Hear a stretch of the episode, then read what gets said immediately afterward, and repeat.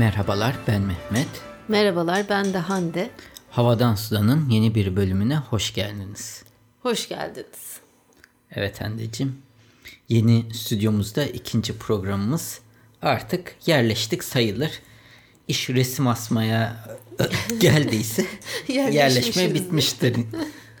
Gene evet iyi kısa zamanda yani 6-7 günde neredeyse bir haftada toparlandık. Evet.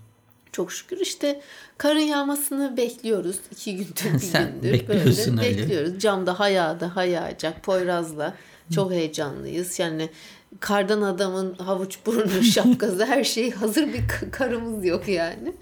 Öyle. Sence o kadar yağacak mı? Yok bence yağmayacak ama e, ümitliyiz yani işte bekliyoruz. Ümit dünyası diyorsun. Ümit dünyası şöyle Poyraz çok böyle heyecanlı ya ben de ona eşlik ediyorum. O oyun gibi bekliyoruz. Hani Anladım. öyle söyleyeyim. Oyunlaştırdık. İyi güzel. Onun dışında Onun dışında geçen hafta final sınavları vardı. Bitti. E, Üç dersimin de final sınavı. Stajla ilgili proje ödevlerini bekliyorum. Ama online sınav yapmak istemiyorum. Çocuklar da istemiyor biliyor musun? Ekstra stres oluyorlar. Zamanında yükledim mi? E, Böyle internet ha gitti ha gelecek. Bir tanesi bir öğrencim Trabzon'da arada elektrikler kesiliyormuş. Yani onun stresini de yaşıyorlar. Hocam işte sınav zamanı kesilirse ne olur? Biz de şey değiliz hani acımaz be hayır gittiyse de- ya öyle bir şey yok. ama nereden bileceksin gitip gitmediğini? İşte o da var. Hep böyle mesela bazen ben yükleyemedim diyor. Aradan 10 dakika geçiyor tamam mı? Süre uzuyor tabii. Ben iyi niyetle inanıyorum. Çünkü aksini yapmak istemiyorum. Yani sonuçta 10 dakika ama mesela zamanında teslim eden birkaç öğrencim de buna itiraz etti. Dedi ki ya hocam biz zamanında yükledik. Dedim ki arkadaşın yükleyemediği için çözüm arıyoruz ama bir yandan konuşarak da zaten cevabı yazamaz yani 10 dakikadan düşünmesi lazım. Hani o yüzden yükleyemediğine inanıyorum ve böyle ilerliyor ama onlar mutsuz ben mutsuz yani öyle söyleyeyim. Aşının da daha çok milyon aşıya ihtiyacımız var. Evet Türkiye bu aşı yani bütün bu süreç içinde hepsinde çuvalladılar. Maske dağıtımından tut. Tabii. Bütün süreç çok kötü yönetildi. İletişim de çok kötüydü. Hani hasta sayıları, Şeffaflık. vaka sayıları hepsi Tabii, tabii. kötüydü. Dizilim olarak gidiyor. Ee, Türkiye içinde zor bir dönem olacak. Hani gözüken o e, bakıldığında. Allah sonumuza hayır eylesin. Diğer ülkeler kurtulacak. Biz hala bununla boğuşuyor olacağız. Ve seyahat de edemeyeceğiz. Çünkü işte aşı karnesi soracakları için de biz hala aşı olmamış olacağız. Mesela düşünsene sen bir e, sergiye, fuara, bir atölye çalışmasına gitmek istiyorsun Avusturya'da. Mesela sen gidemiyorsun. Ben konferansa gitmek istiyorum. Gidemiyorum. Bunları yaşayacak mıyız Belki yani? belki şey gelir işte. e, bu paralı Pfizer'in falan eczanelerden satılır. Parası olanlar oralardan Bi- yaptırır. bilmiyorum. Benim Yani bu tek şeyim o. geliyor. Bir de çünkü anlaşma imzalandı deniyor. deniyor. Seninle de konuştuğumuz konu hala o Anlaşmanın anlaşma detayları yok. detayları yok. Ne olduğu belirsiz, ne zaman geleceği belirsiz. Her şey tam bir Türkiye klasiği olarak devam ediyor şu an an.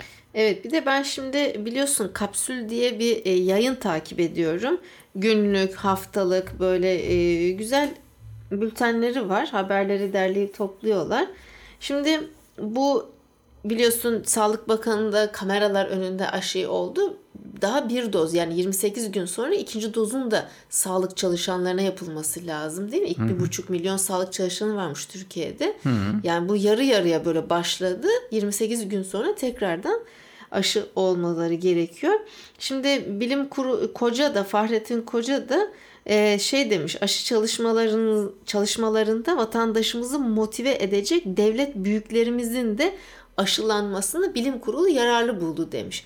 Yani kimdir bu yani devlet büyüğü nedir kardeşim bu zamanda sen bunu bu kuşaklara yani anlatamazsın bize anlatamıyorsun yani böyle bir şey yok yani şeyde de Fransa'da da e, şöyle Sağlık Bakanı Veran var. e, Fransa Sağlık Bakanı aşılama kampanyasında seçilmiş yetkililere öncelik verilmeyeceğini söyledi, söylemiş ve eklemiş örnek olmak sıranızı beklemek demektir. Ha, tam işte mesela bunları okuduğun zaman ben bunu anlıyorum. Bu rasyonel, doğru olan. Yani ait hissetmiyorum kesinlikle bu toplumun bu kesimine savunanlarla yani devlet büyüğü falan. E, tam oryantalist böyle bir bakış açısıyla benim şiş, içimi şişiriyor yani. Ben bunlarla yönetilmek ve muhatap olmak istemiyorum açıkçası ama böyle doluyum yani bu konuda. E, böyle. o yüzden e, yani 65 yaş üstü sağ bir de etkin etkililiği de e, şimdi Brezilya açıkladı. Endonezya farklı açıklamış. Biri %50, biri %63. Tamam. Neyse %50 civarı bile olsa Türkiye'deki Hiç doktorlar diyor ki işte yarı Tabii. yarıya olması bile bir şeydir diyorlar. Tabii yeter ki alalım. E, bekliyoruz. Böyle. Tamam. O zaman girişelim haberlerimize. Haberlerimize zaten giriştin sen. derken. Sen giriştin zaten. Bu haberi gördün mü bilmiyorum. Paris'le ilgili. Şanzelize'nin restorasyonu gündemdeymiş. Ee, altı şeritli bir cadde ve bu dünyadaki bizim önceki programlarda da sık sık konuştuğumuz trafiğe kapalı şeyi sokmayı planlıyorlarmış ama trafiği tamamen kapatmıyorlar. Altı şeridi birer şeride bir geliş bir gidiş gibi bir hale getirmeyi düşünüyorlarmış. Daha kesinleşmemiş. Bunun sonucu olarak da çok işte yeşil bir görünüşe sahip olacakmış. Kaldırım kısmı iyice genişletiliyor. Yaya alanı olan bir caddeye dönüştürme planı varmış. Kesinleşmediği belirtilmiş ama kesinleşen bir şey varmış. O da Şanzelize Caddesi'nin değişime gireceği. Hani bu birer şerit mi olur, daha mı fazla, daha mı az olur? O henüz kesinleşmemiş. Bu da düşünülen planlardan biri. E, bence e, bu gerçekleşme olasılığı da çok yüksek. Çünkü belediye başkanı e, Hidalgo biliyorsun ikinci sefer e, ikinci kez seçildi. Kadın belediye başkanı Paris'in. Bu gibi projelerde e, çok kararlı. Mesela bisiklet yollarının arttırılması, ondan sonra böyle arabaların şehir merkezinden çıkartılması. Hani Avrupa Birliği ülkeleri içerisinde de böyle öncü hani kararlar alıp e, bu tür proje planları uygulamaya koymaya kararlı bir belediye başkanı. Ben de takip ediyorum. Çok da yani beğeniyorum. Bakalım ne olacak. Tabii bunun bir hem bütçesel maliyeti var ki bu 304 milyon dolara denk geliyormuş. Bir de tabii trafiği başka yere yönlendireceğim. Bu tarz maliyetleri de oluyor. Tabii, hani bu 304 değişikliğin milyon 300 dolar. milyon milyon dolar da ciddi bir para. Bir caddeyi trafiğe kapamak için. Evet. Alalım senin haberini. Bana hemen sıra geldi mi? Çok bak seri, hızlı. Seri Tık tık. tamam. Benim de çok seri bir haberim var. Şöyle ki National Geographic ilgiyle zaten e, dergisini olsun, kanalını olsun takip ettiğimiz yayın. Evet. E, şimdi dünyanın en çok ziyaret edilen National Geographic sergisi Photo Ark var Mehmet biliyorsun. Artık dijitale taşınmış. Şimdi e, biliyorsun dünyada da binlerce hayvan türünün büyük bir kısmı tehdit altında yaşamı. Ne, e, National Geographic'te bu vahşi hayat, yaşam alanlarını etkileyen konulara dair hem farkındalığı arttırmak için hem de gelecek nesillere dünya üzerinde yaşayan türlerle ilgili işte dikkat çekici fotoğraflarla bilgiler aktarmayı hedeflediği bir fotoğraf projesini yapmış, imza atmış yani bu projeye. Joel Sartore de e, fotoğrafçı. Sergide Foto Ark Türkiye'de pardon dünyada 40 milyon üzerinde ziyaretçi ağırlayan bu foto ark Şubat ayında ilk defa tabii Türkiye'de kapılarını açmış akaretlerde ama sonrasında da mecburen yani 10 bin kişi de e, ziyaret etmiş kısa sürede. Ama tabii şu pandemi ortamında da artık mümkün değil. Ne yapmış? 360 e, sanal tur deneyimiyle dijital olarak ziyarete açılmış. Burada adresi de var. Yani sergiyi gezmek isteyenler için haberi de paylaşırız. Foto Ark gerçekten çok orijinal bir sergi olabilir. İkonuyla da yani bu türlerle de doğayla, e, vahşi yaşamla ilgilenen dinleyicilerimiz için. Tamam. Tamam. Bir Fast Company makalesi diyeyim. Bu tür haberlere çok sık rastlıyoruz. İşte Adil Najam tarafından yazılmış. Koronavirüs sonrası dünyayı ne gibi değişiklikler bekliyor gibi. Fakat şöyle bir şey var. 100 farklı 101 farklı konuda bilim adamları, iş adamlarıyla görüşülüp işte Zoom görüşmeleri yapıp zaten Fast Company olarak bunları bir araya getirmişler. Çok farklı konular var. Bir özetini çıkarmış. Yani bu yapılan görüşmelerin sonucunda bu görüştükleri bilim adamları, iş adamlarının birincisi disruption yani değişim hızlanacak diyor. Yani bu koronavirüs bazı şeyleri değiştirdi ve bu daha da hızlanacak ve daha önceki hayatımıza göre daha fazla değişimi daha kısa zamanda görmeye başlayacağımızı söylüyor. Politika global olarak daha turbulent yani daha sarsıcı olacak. Daha çok e, inişli çıkışlı olacak politik hayatı. Dünya kısmen daha kapanacak diyor. Globalizasyon vardı diyor. Bu biraz daha bu pandemi sonrası insanlar hep kendi alanlarına çekildi. Bu biraz daha devam edecek diyor. Ekonomi daha e, kötü etkileneceğini öngörüyorlarmış. Hatta 20-30 sene daha ekonominin e, global hmm. olarak çok iyi gitmeyeceği öngörüsü var. Biraz bu uncertainty dedikleri hani belirsizlikten de herhalde bahsediliyor değil mi? Yani belirsizliğin derecesi çok evet, yükselecek. Evet, evet, evet. Ee, bir de gördük ki bu Amerika'da bile bak politik durumlar ne kadar hmm. değişik bir hal almaya başladı. Bu teknolojinin de zaten evet. suçu var diyorlar. Zaten Twitter hmm. falan da bu yüzden kapattı. Çünkü insanları çok kolay yanlış bilgiyle doldurulabiliyor üstüne üstlük bir anda yığınları hareket ettirebiliyorlar. Hı hı. Doğru veya yanlış bilgiyle. Bu da işte politikanın bu sarsıcı. sarsıcı durumunun devamı anlamına geliyor. Bilgiden çok bak yanlış bilgilerde insanları veya da hayatı çok e, derinden etkileyebiliyor. Pandeminin yarattığı değişimler, alışkanlıklar. alışkanlıklar aynen devam edecek diyor. İnsanlar çare bulunsa bile sağlık konusunda daha dikkatli davranacaklar diyor. Bu Zoom görüşmeleri bahsetmiştik e, devam edecek. Bu şekilde toplantı yapmaya insanlar daha çok alışacaklar. Sağlık konusunda belki atılımlar daha fazla olabilir diyor. Ve her iş mutlaka bir dijital iş haline gelmek zorunda kalacak diyor. Eğer bunu yapmazsan hani bir iş hayatı çok mümkün olmayabilir. Esnaf olmadığın sürece.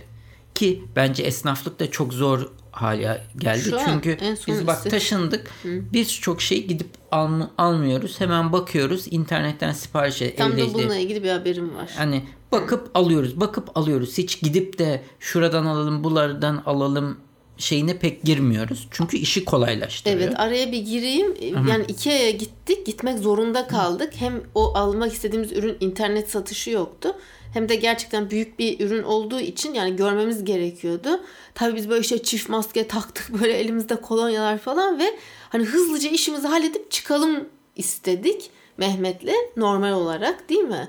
Ama yani yüzde doksanı diyeyim millet bir sanki gezintiye gelmiş. Canı, canı sıkılmış da çoluğumu çocuğumu alayım da elimde telefon ağır ağır böyle bir gezeyim dolanayım yani kasiyer arkadaşlar yani var orada değil mi? Çalışanlar var.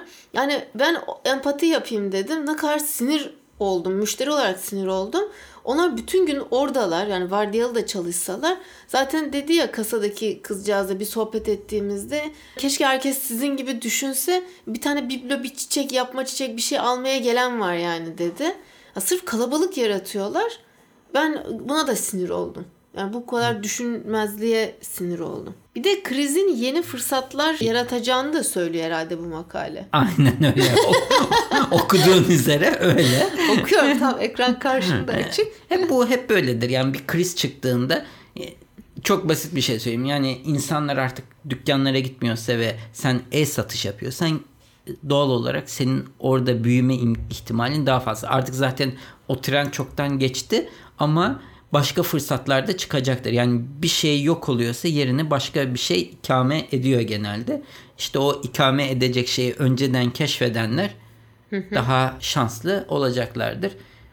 Tüm makaleyi paylaşırım. E, İngilizce e, arzu edenler de tamamını okuyabilirler. Evet.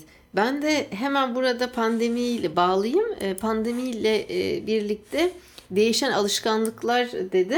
Deloitte Türkiye taze gıda tüketicisi araştırmasının sonuçlarına göre virüsün kontrol altında olduğu ülkelerde bile haftada birden fazla alışveriş yapma alışkanlığı iki haftada bire gerilemiş Mehmet. Bazı sonuçlar var. Mesela markette alışveriş yapan tüketici, tüketiciler stres altında. Bu benim. yani bir de şöyle bir çelişki var. Mesela biz ne yapıyorduk eskiden? Hep böyle pazar günleri sabah yani sporumuzu yapıp sonrasında da Caddebostan Migros'ta haftalık market alışverişimizi yapar.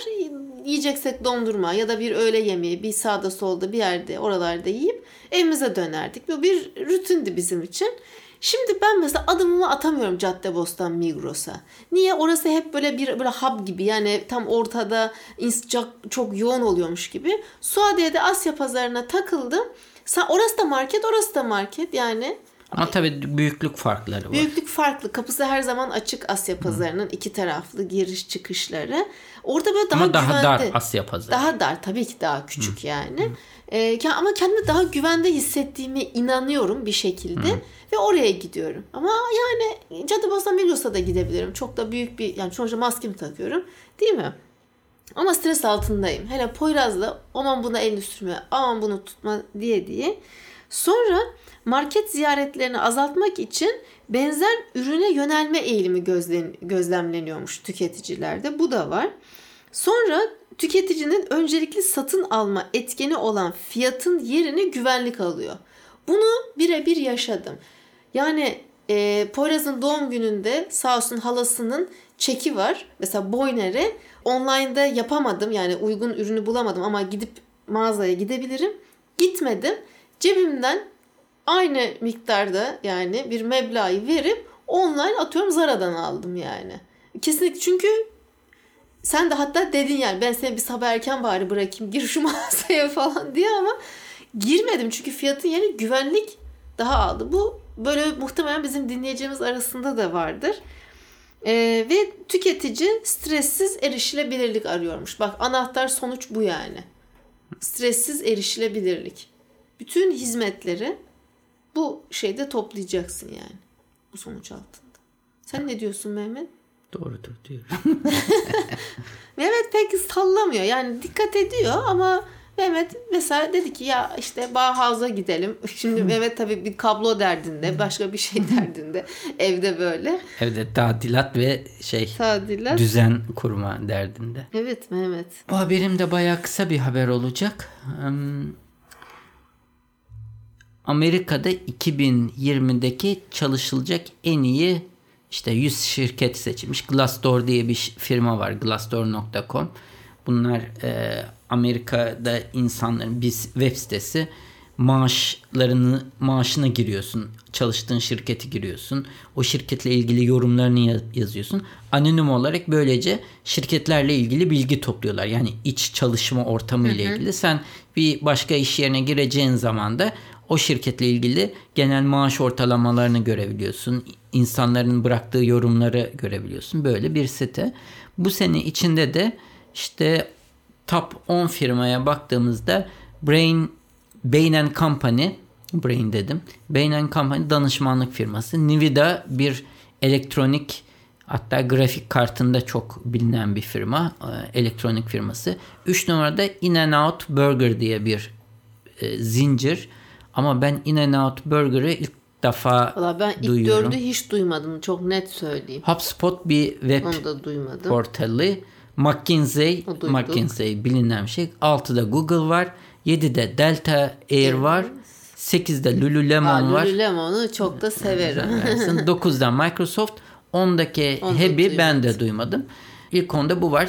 Orta ve ufak firmaları ne yazık ki zaten hiçbirini muhtemelen bilmeyeceğiz. Küçük ve orta ölçekli. Küçük ve orta ölçekli. Genel olarak durum bu. Seçilme kriterlerine bakıldığında da çalışanlar için önemli buldukları şey 2020'de Covid günlerinde e, firmaların kendilerine nasıl davrandığı, işten çıkartıp çıkarmadığı, ev izinleri, maaş kesip kesmemesi yani daha çok nasıl elemanları kolladığı önemli olmuş. Şimdi benim son bir tane haberim var. Tamam benim de son kısa bir haberim var. Öyle mi? Evet.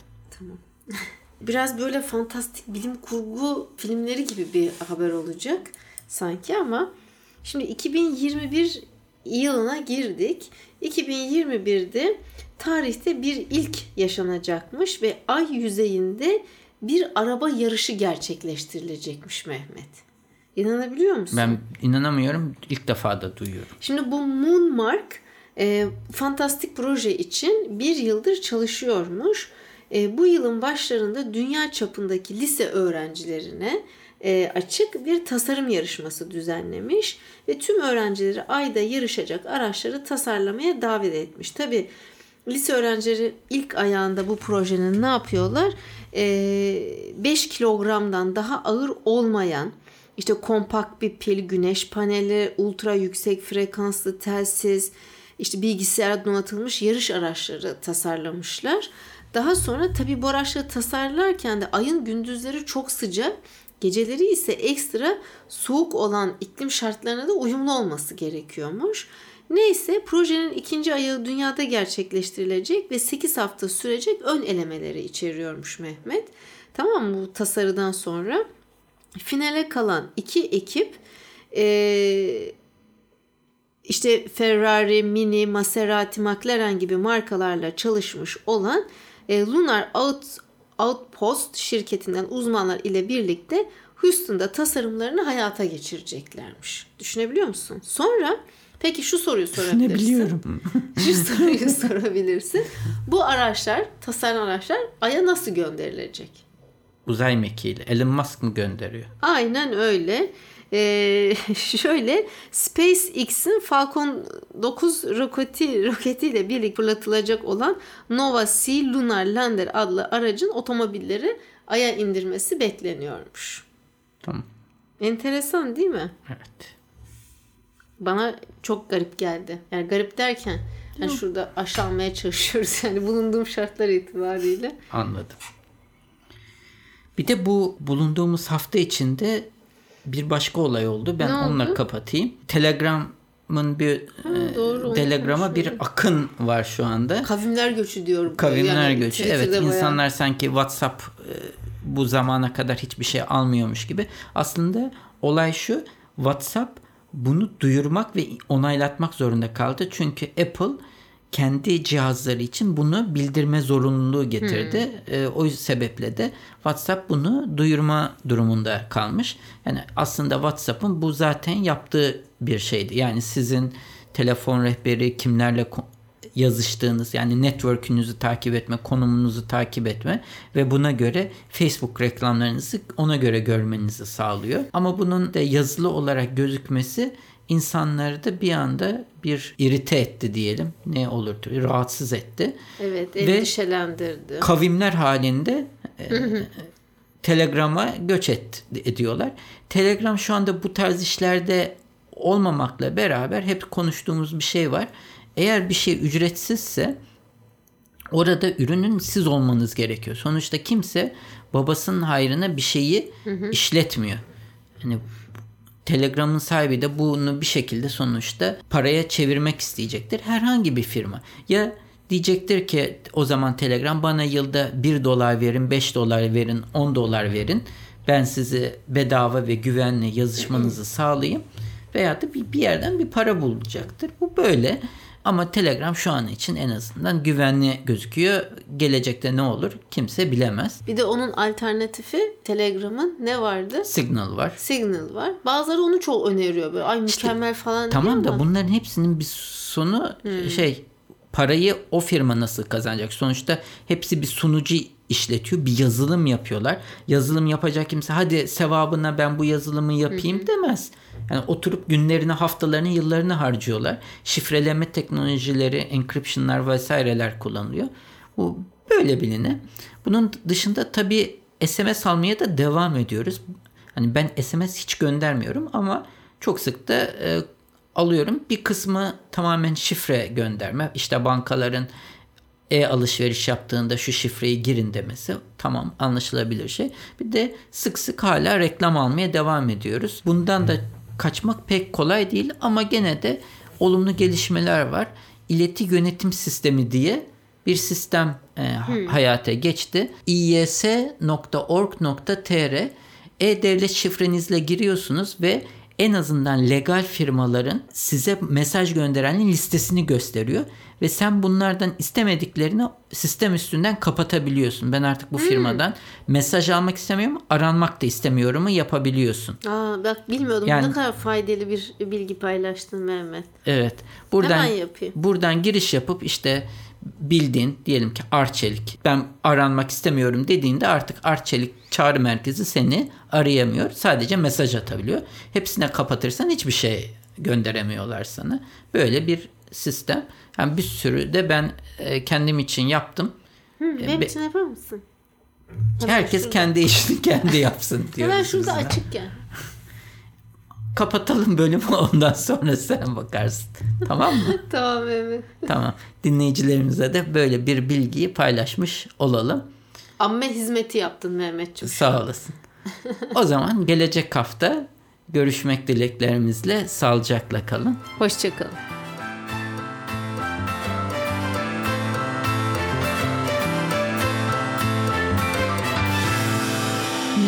Arda Görgün.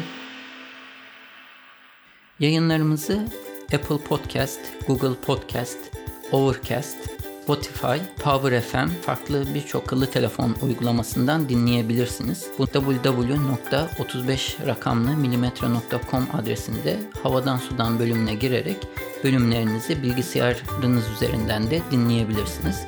Yine aynı sayfa üzerinden her bölümde konuştuğumuz konulara ait bağlantılar ve videolar mevcut. Sayfanın sonunda da o bölümle ilgili arzu ederseniz yorumlarınızı bırakabilirsiniz. iTunes, Google Play ve diğer uygulamalara da yorumlarınızı bırakırsanız bizi memnun edersiniz. Bize direkt ulaşmak isterseniz havadan sudan et 35mm.com adresi üzerinden e-posta ile ulaşabileceğiniz gibi Twitter'da bana et 35 mm Hande'ye de et Hande Tek Turan adresi üzerinden takip edebilirsiniz veya da direkt mesaj iletebilirsiniz. Son olarak da Facebook üzerinde Havadan Sudan isminde bir grubumuz mevcut. Bu grupta genellikle duyurularımızı ilettiğimiz gibi dinleyicilerimiz ilginç buldukları haberleri de paylaşıyorlar. Arzu ederseniz bu gruba üye olarak siz de diğer dinleyicilerimizle etkileşimde bulunma imkanını bulabilirsiniz.